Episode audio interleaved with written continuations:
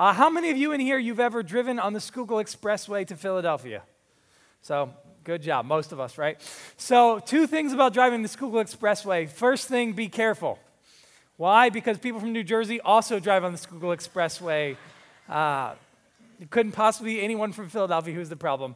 And uh, my other piece of advice if you're driving on the Schuylkill Expressway and about halfway from here to Philadelphia, and you look to your left hand side, you'll see the Schuylkill River, which is not pretty in itself, uh, but you will see Boathouse Row. And Boathouse Row is a bunch of houses that are lit up beautifully at nighttime, where a lot of the universities keep their crew boats where they compete on the Schuylkill River.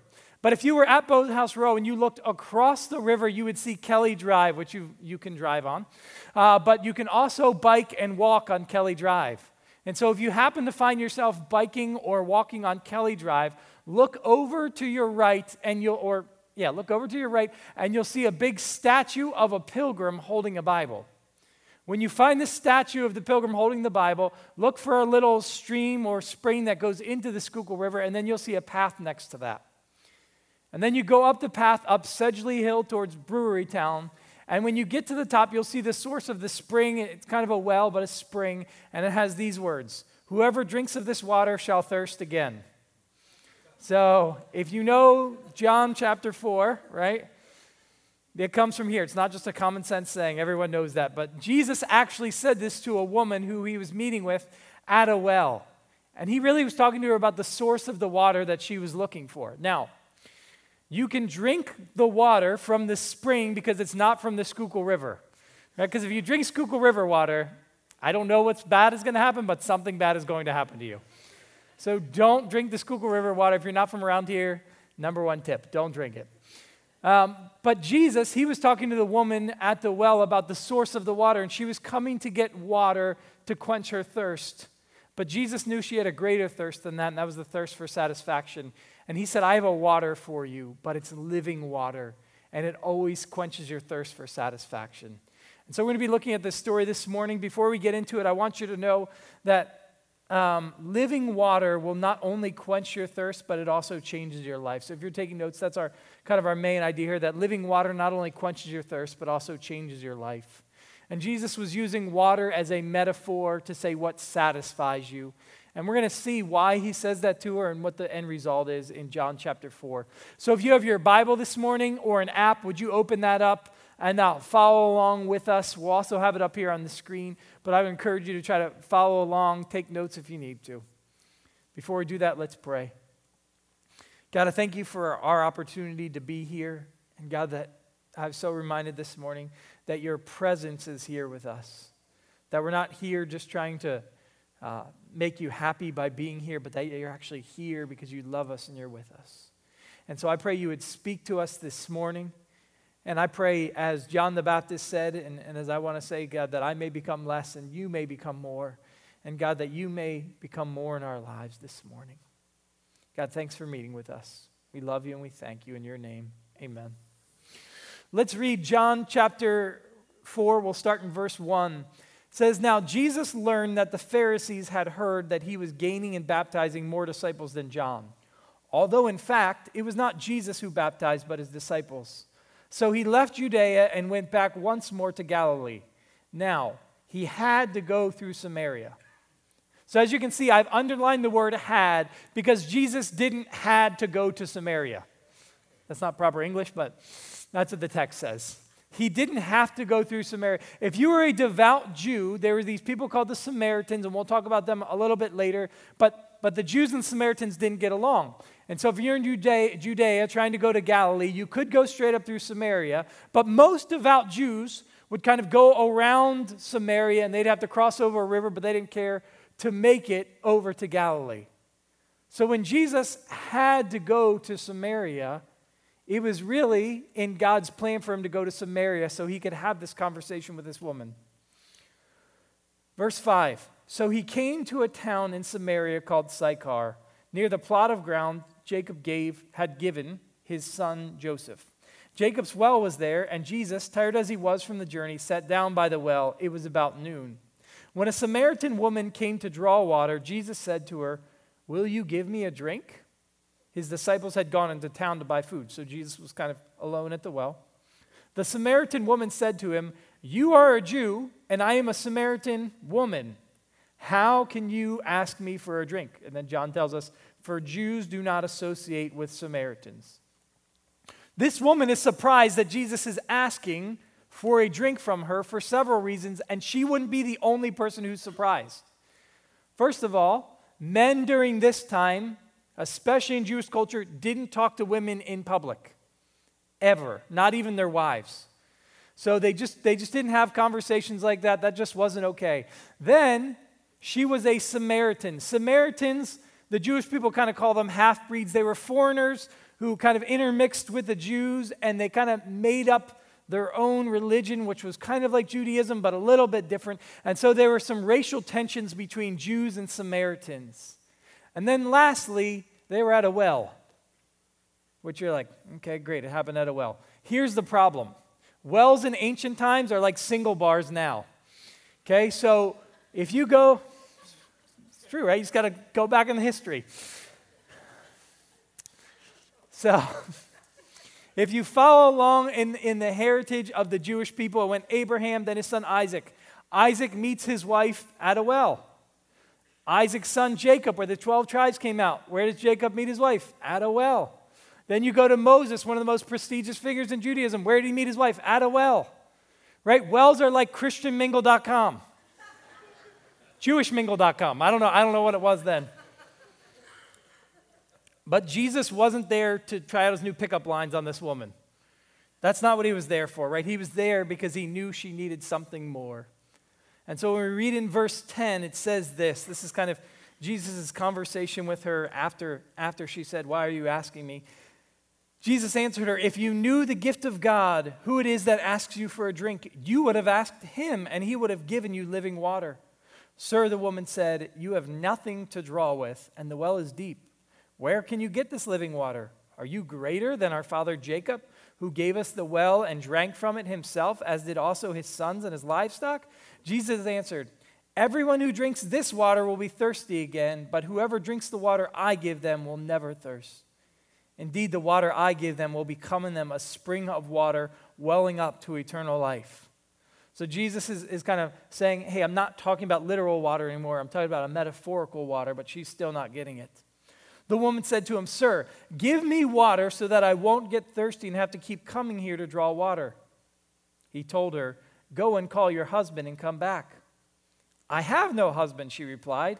Jesus said to her, you are right when you say you have no husband. The fact is, you have had five husbands, and the man you have now is not your husband. Burned. and then Jesus just rubs in a little more. He says, What you have said is quite true. So Jesus kind of calls her out here, but, he, but he's not doing it to be mean, right? He's really doing it to make a point because he's saying, You come here to get water, just like you go to these men to get something else, to get satisfaction. And when she experiences living water, something's going to happen. And so here's our first point if you're taking notes that living water changes your thirst. Living water changes your thirst. The reason Jesus said, Go call your husband, is because he wanted to pinpoint something in her life. See, for someone to have five husbands right now in our culture, we think, yeah, there's something wrong there. But in ancient culture, to have been divorced five times was unheard of. So this woman, she came to the well. Jesus is hanging out there at noon. This is weird because most of the time, women went to the wells either early in the morning or late in the evening when it was still cool outside. And they went in herds just like they do to the bathroom, right? So, got some parallels there. Uh, but, but she's going by herself. And why is she by herself? Because she's ashamed, right? She's full of guilt. Everyone knows this woman's business, everyone knows what she's done, and she doesn't want to feel them staring at her, and so, so she goes when no one else is there. What was she looking for? She was looking for some kind of satisfaction in these husbands these men.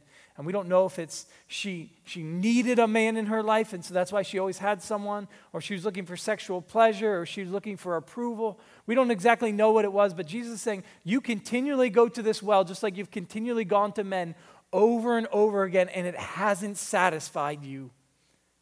But I have something that will. And he says that's living water. See, there's a lot of us in this room who are running to wells to satisfy us, but in the end, it doesn't. Sometimes we run to the wells of comfort when we're stressed or bored or feeling empty, and we try to fill it with something. Right? Like we fill it with distractions like Netflix, we fill it with food, right? We fill it with pornography, we fill it with social media. Some of us are running to the wells of success and we say, if I could just be successful, then I would feel full, then I would feel satisfied. Or if I could just make this much money, then I would be good. Or if my bank account would just be this, then I'll feel satisfied. Or if I could just find a husband or a wife, then my life will be complete. If I could just have kids, then, then I'll be complete. And we, and we look to all of these things and they satisfy us for a little bit, but then leave us empty. See, Jesus said, I'm going to give you living water. And, and, and this is just my theory, but here's what I think living water, what he meant. Living water is really about your relationship with God because way back in the beginning, in the beginning of the book of Genesis, the first book, when, when man and women were created, they had a perfect relationship with God and everything was good. And then a few chapters later, we learn that, that people sinned and then the relationship with God was broken. And from that point in history on, we've all been looking for something to fill up that void in our life that can only be filled up with a relationship with God, that can only satisfy us that way. And Jesus is saying, I know how you can be satisfied, and it's through me because Jesus, when he died on the cross, he, he paid for our sins because a perfect God can't be in relationship with imperfect people. But when Jesus did that, he made a way for us to be in relationship with God, to find the satisfaction that we're all looking for. And so he promises her living water. But what does she do? Right? She does probably what most of us would do when someone kind of puts their finger on the pain in our life or the shame in our life or the guilt. She's like, you know what? Let, let's change the subject for a second. I can obviously see that you're a prophet. And so she asks a theological question Verse 19 Sir, the woman said, I see you're a prophet. Our ancestors worship on this mountain, but the Jews claim that, that the place where we must worship is in Jerusalem. Woman, Jesus replied, Believe me, a time is coming and will come when you will worship the Father neither on this mountain nor in Jerusalem. You Samaritans worship what you do not know. We worship what we do know, for salvation is from the Jews. Yet a time is coming and has now come when the true worshipers will worship the Father in spirit and in truth, for they are the kind of worshipers the Father seeks. God is spirit, and his worshipers must worship in spirit and truth. And the woman said, I know the Messiah called Christ is coming. When he comes, he will explain everything to us. So, so let's stop. Every time this woman tries to bring a diversion, what does Jesus do? He brings it back to the truth and he brings it back to what we really need. And, and, she's asking kind of questions about God, and he's answering them. He actually says, A time is coming. In, in, other translations, this really means the hour is coming when people will worship God in spirit and truth. And this idea of hour, every time Jesus says it in the book of John, it refers to his crucifixion. And so he's saying, hey, there's a time coming when it's not going to be about worshiping God here or there or trying to worship God in the temple. It's going to be worshiping God through a person, and that's me. See, remember what we said? The part that's missing in all of us is that relationship with God. Verse 26, Jesus says something amazing. Then Jesus declared, I, the one speaking to you, I am He. Right? In the, in the original text, there's no word he there. It's just I am, which is the same name God gave himself when he spoke to Moses. Moses said, Who, who should I say sent me? Talking to God, and God said, I am. And Jesus is saying, I am because Jesus is God and Jesus is what people really need. See, when Jesus reveals himself, when he reveals what happens, something changes in this woman.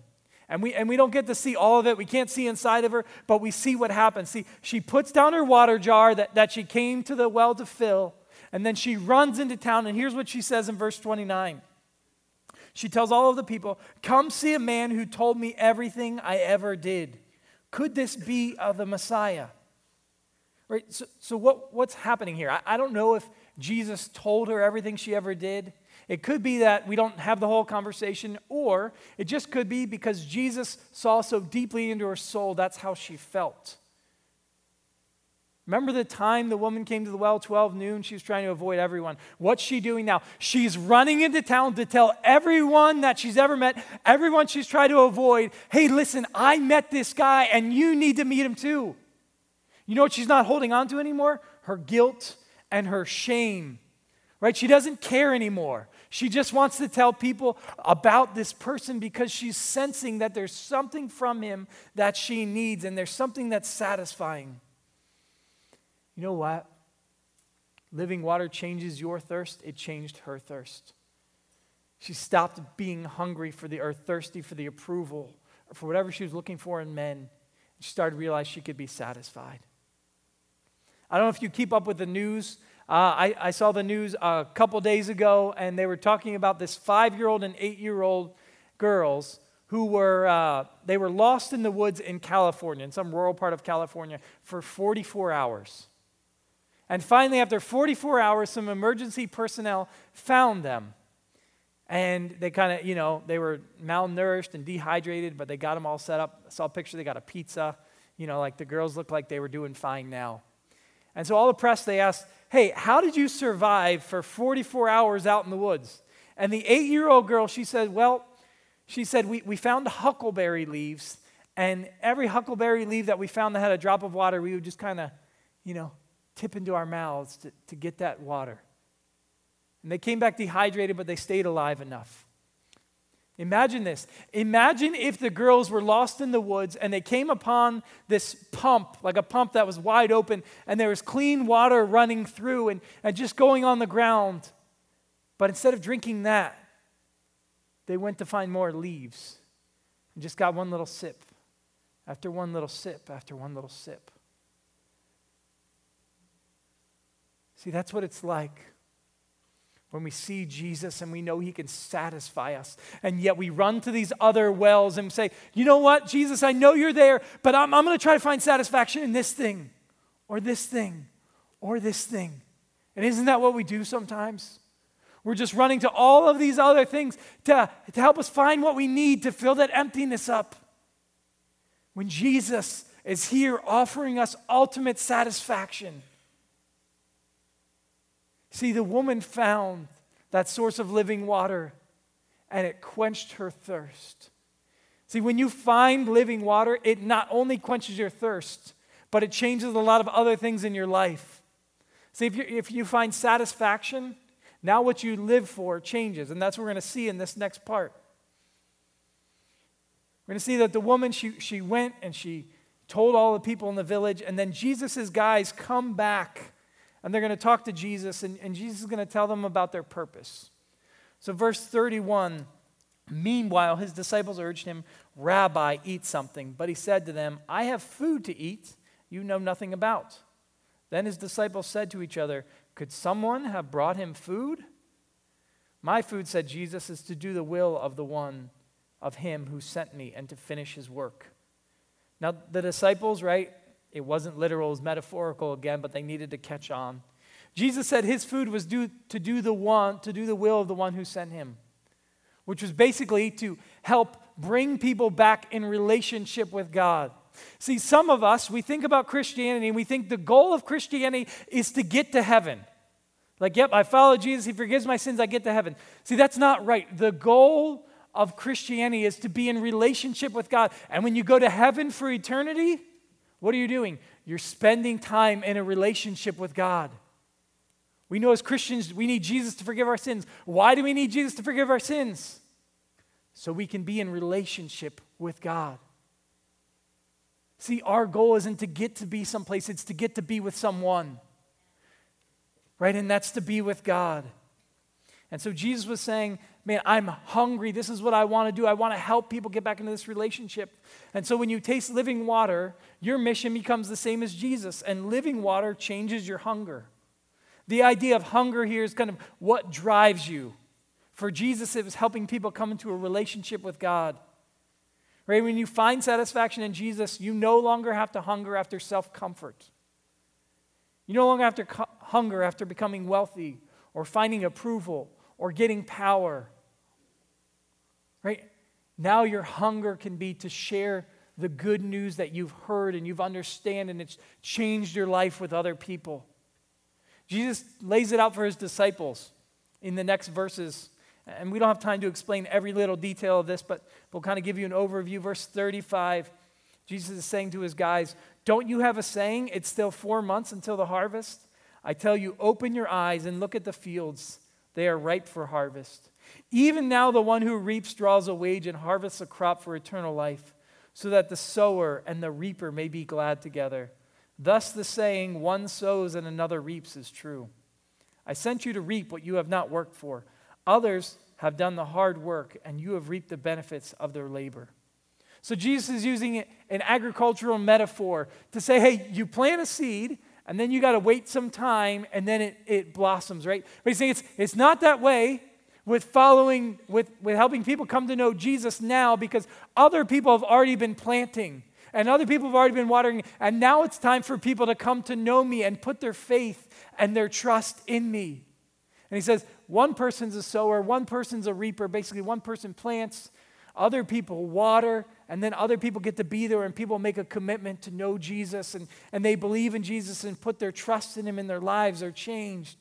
And he's saying, All of you, all of you disciples, and, and all of us have a responsibility to be part of that process. Not just responsibility, but it's actually our purpose. Right? So I'm not saying you should quit your job and stop being a parent and stop being a husband or wife. No, no, no. It's in the midst of doing all of that that you share about Jesus' love and his care and his good news. And we all do it in slightly different ways. So, in our Discover class that we had during our first service, we tell people about the six, six different evangelism styles that, that we kind of see. The first one is confrontational, people who are very kind of upfront and just say, hey, do you know Jesus yet? You need to know him. The second one is intellectual. People have intellectual arguments or conversations. The third one is testimonial. The fourth one is interpersonal, kind of about relationships. The fifth is invitational, inviting. The sixth one is serving. And so we all get to do this differently, but we all get to take, take part in the process. Right? So, so Jesus, he says, listen, the fields are ripe or white, meaning people are ready to hear about Jesus. And you know what one of my issues is? I don't know if this is your issue, but one of my issues is I say no for people before they say no for themselves. Like when I'm thinking about sharing about Jesus, I'm just kind of like, you know what? They probably don't want to hear about Jesus, or they're probably not ready, or maybe they'll get offended, and, and it's kind of like, you know what? I'm not going to share about Jesus now. They're probably just going to say no before I give them the opportunity to say no for themselves. See, yesterday I was talking with someone from our church, and they were telling me that they, they went to church when they were young, but some things happened, and, and they stopped going to church and just kind of didn't feel like God would love them or care for them or they were doing the right things. And so they weren't really serving Jesus. And then a few years later, they said they were driving in the car. And God spoke to them and said, You should go to church. And so they thought, I should go to church. And so they went home and they, and they told their boyfriend, Hey, do you want to go to church? And they're like, No, not really. And so they didn't go to church. Right? And they didn't go to church for years until someone from our church that they had known through a relationship finally invited them. And they came and they tasted the living water of Jesus. And do you know what happened? They brought their brothers to church and they invited more people to experience the living water of Jesus. But what if someone had said something to them that next week or that next month or that next year? Right? They were ready to come to church. They were ready to meet with Jesus, to reconnect with him, but no one told them yet. See, let's stop saying no for people before they say no for themselves. And see, this isn't just something that we should do. It's not we should share about Jesus with people. It's something that happens naturally when you find the satisfaction of knowing Jesus. Like it just changes your purpose. And we see that in the, in the woman. What did the woman do after she met Jesus? She put down her water jar and she ran into town and she started telling people about Jesus. In verse 29, we'll read it again. It says, Come see a man who told me everything I ever did. Could this be the Messiah? And then verse 30, it's not up there, but it says, They came out of the town and made their way towards him. Like people were just coming to Jesus. And then after Jesus is done talking to those guys, telling them about the harvest, in verse 39, it says something about what happened. Many of the Samaritans from the town believed in him because of the woman's testimony. He told me everything I ever did.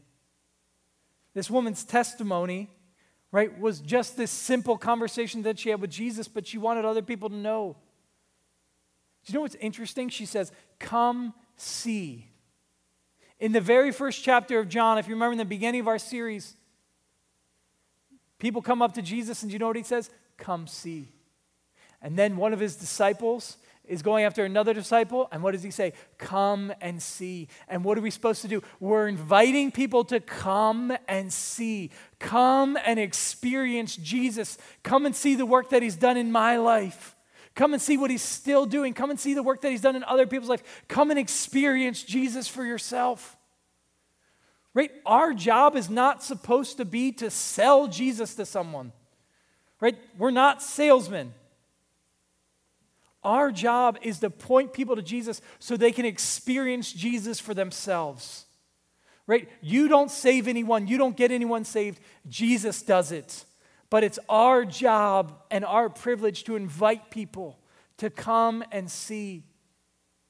Oftentimes, the word God or Jesus or Holy Spirit, right? Those words are on our lips when we come to church on a Sunday and when we're in our connection groups. But you know what? Talking about God and Jesus should be something that's done at our dinner table with our family when we're talking to our coworkers at work, when, when we're talking with our friends, when we're talking about the tough things that are going on in our lives and how God's at work in them. And you know what? I'm going to be honest with you. Sometimes it feels awkward to talk about God with people who don't know God. Right? Like, let's just be honest. It can feel awkward that way. But you know what? Over the years, God's been helping me sh- share about Him. So I was, uh, I was at dance class last week. I was not dancing. Uh, I am not in dance class, but I was at my daughter's dance class, and uh, I was talking with someone there who was introduced to me by, by a mutual friend of ours, and I was telling her all about how God, God allowed my wife and I to, to adopt a child, and, and just talking about God's role and, and how God kind of put that in place. And do you know what? When you first start having the conversation and God's a part of it, like, it's a, it's a little awkward, but when they see that God and Jesus are a part of your life, you're helping them come and see and experience Jesus. And so let's not be people who only talk about God when we're in church or doing church things, but that He's part of our life everywhere. See, it's not only our purpose, but it's actually an urgent purpose. And so I've shared this story one time before, but I'll share it again. Uh, Penn, who's from Penn and Teller, maybe you've heard of them or seen them. He's kind of a, a comedian slash magician, and a very outspoken atheist. And so he, he had a few shows, and a guy came up, and I think the guy had come to more than one show. And the guy came up to him afterwards. He said, Hey, you did a great job. I really loved your show. You're so talented. He's like, And I know you don't like God or think God is real, but I want to tell you about Jesus. And so he, he told Penn about Jesus. And I don't know how their conversation ended. I think Penn was kind of like, Hey, thanks for telling me. I still don't believe all of that. But, but after their interaction, Penn posted a video. He's kind of just thinking about it. He said, You know what? I really respect this guy. Because if he said, if I was standing in the middle of the road and I was looking this way, and he said an 18 wheeler was down the road, but it was heading right towards me, and you were standing on the side of the road just watching it, and you never said anything or did anything, what kind of a person would that make you? See, even though he doesn't believe in God, he respected that guy because that guy thought that he was destined to suffer the rest of his life without God in hell for eternity. And he said, Man, that guy must really care about me because he wanted to tell me about Jesus.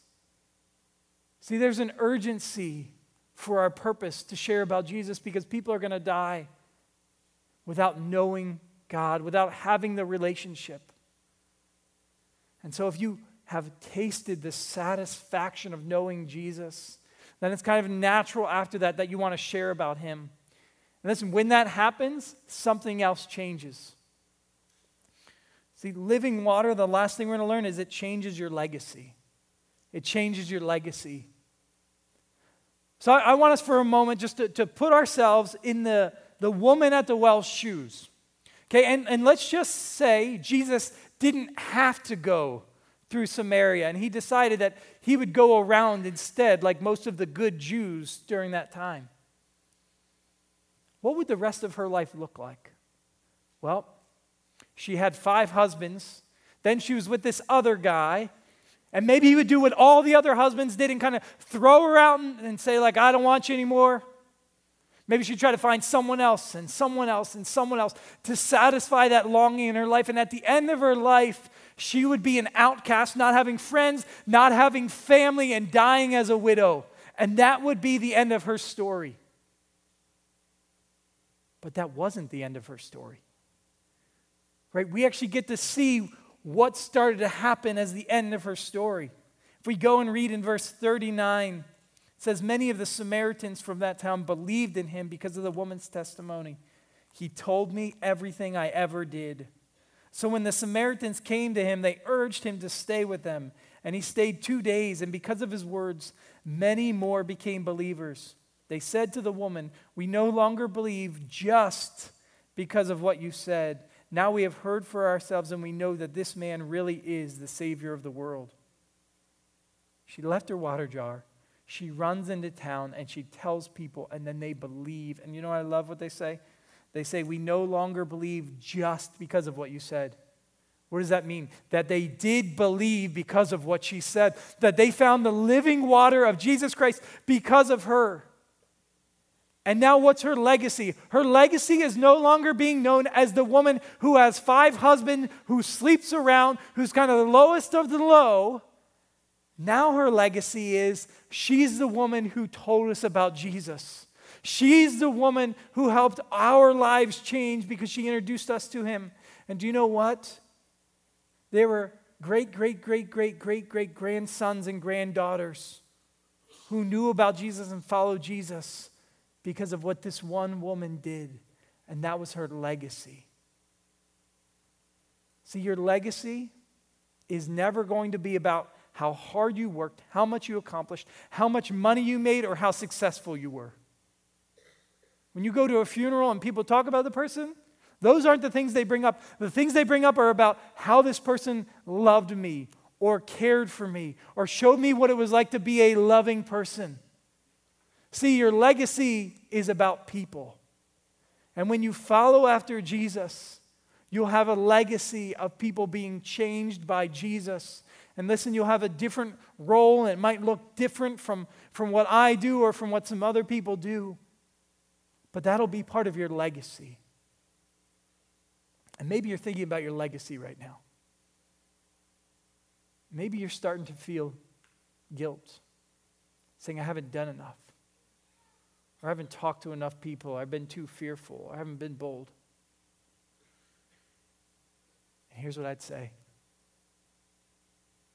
the way you leave a godly legacy is not by just trying to share with people about Jesus. See, that's a part of it, but that's not the whole thing. And this will be comforting because Jesus talked to his disciples in John chapter 15. And you'll see why this is part of a legacy. And here's what he said in John 15, 5. He said, I am the vine, and you are the branches. If you remain in me and I in you, you will bear much fruit. Apart from me, you can do nothing. See, the only way you are going to leave a legacy is to be connected to Jesus. And so he used this illustration. He said, I'm the vine and you're the branches, like you get your source of life. And he said, If you stay connected, if you remain in me, what will happen? You will bear much fruit. He didn't say you might, he didn't say you could. He didn't say if you, you get the right knowledge or you get the right training, you'll bear much fruit. No, he said, well, how do you bear fruit? When you remain in me. When you stay connected to me. He said the natural outpouring of that is that people are going to believe in me and people are going to receive my love and people will be changed because you stayed close, because you stayed connected. He didn't say fix yourself. He didn't say you, what you need to do is kind of get yourself motivated and riled up and go tell someone about me. What did he say? Stay connected to me. And, and when you experience God's love,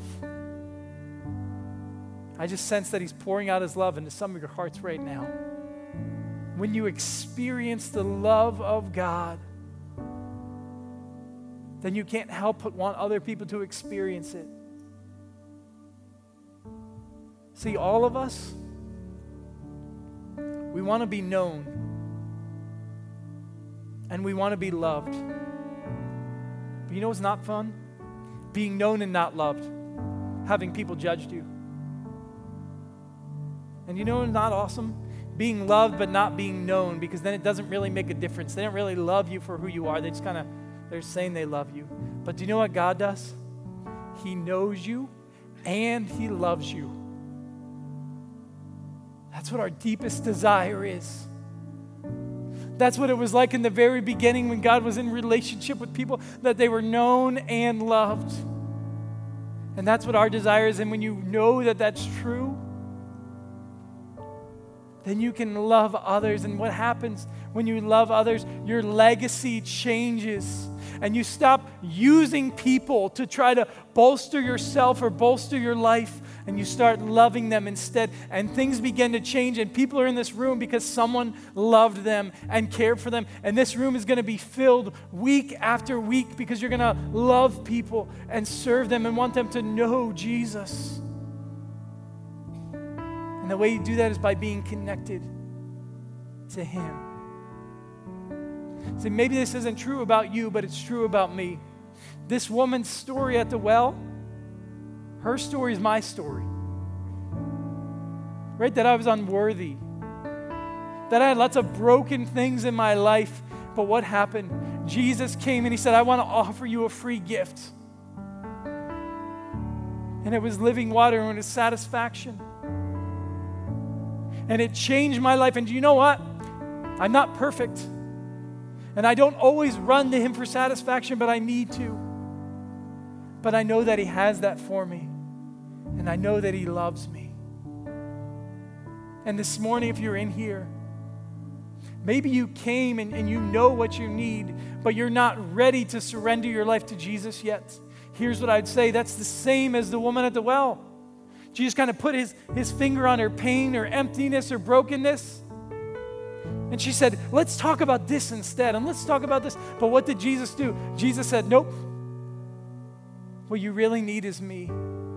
And so this morning, if you're here and you would say you're, you're not following Jesus yet, and there's been emptiness and you've been running to places that haven't fully satisfied you, today is the day where you can surrender your life to Jesus and find the living water that comes only from Him.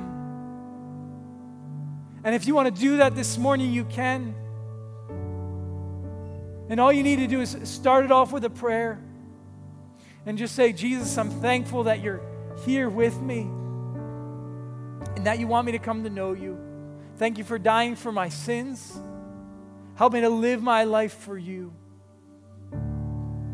That's how part of how you start a relationship and he changes you and makes you new and you can do that this morning. See, maybe your story is Jesus met you and you found satisfaction. But you need to keep going back to the well. And you need to keep finding satisfaction. That's why we're here this morning. That's why I'm talking this morning to point you to Jesus, to point myself to Jesus, to say, He's what I really need and what I really long for. And, and here's the great news when you go all in there, then you can help other people also find Jesus, and it changes your legacy. I'm going to end this morning by giving us a moment to think about a few questions. Here's the first question What well are you running to, or what wells are you running to? Where are you looking for satisfaction apart from Jesus?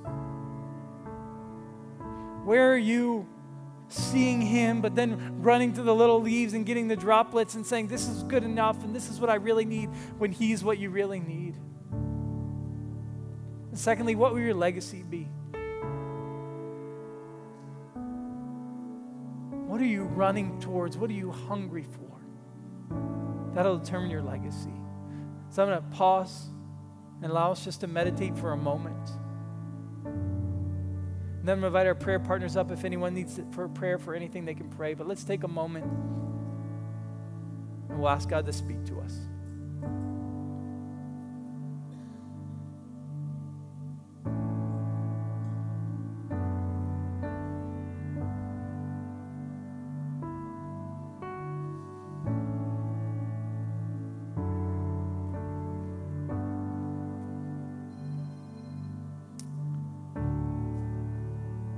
God, as we are here, we're in your presence, that you're with us. I pray that we'd help us to see how beautiful and amazing and awesome Jesus is and all that Jesus did for us. God, we would see that beautiful thing and find our satisfaction there. God, help us to see the emptiness of the wells that we're running to and their inability to actually satisfy us. We ask that you'd help us stay connected to you so that we can bear fruit.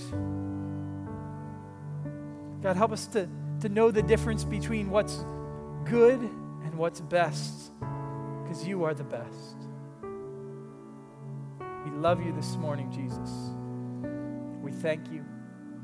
Pray that you'd be with us. In your name, amen.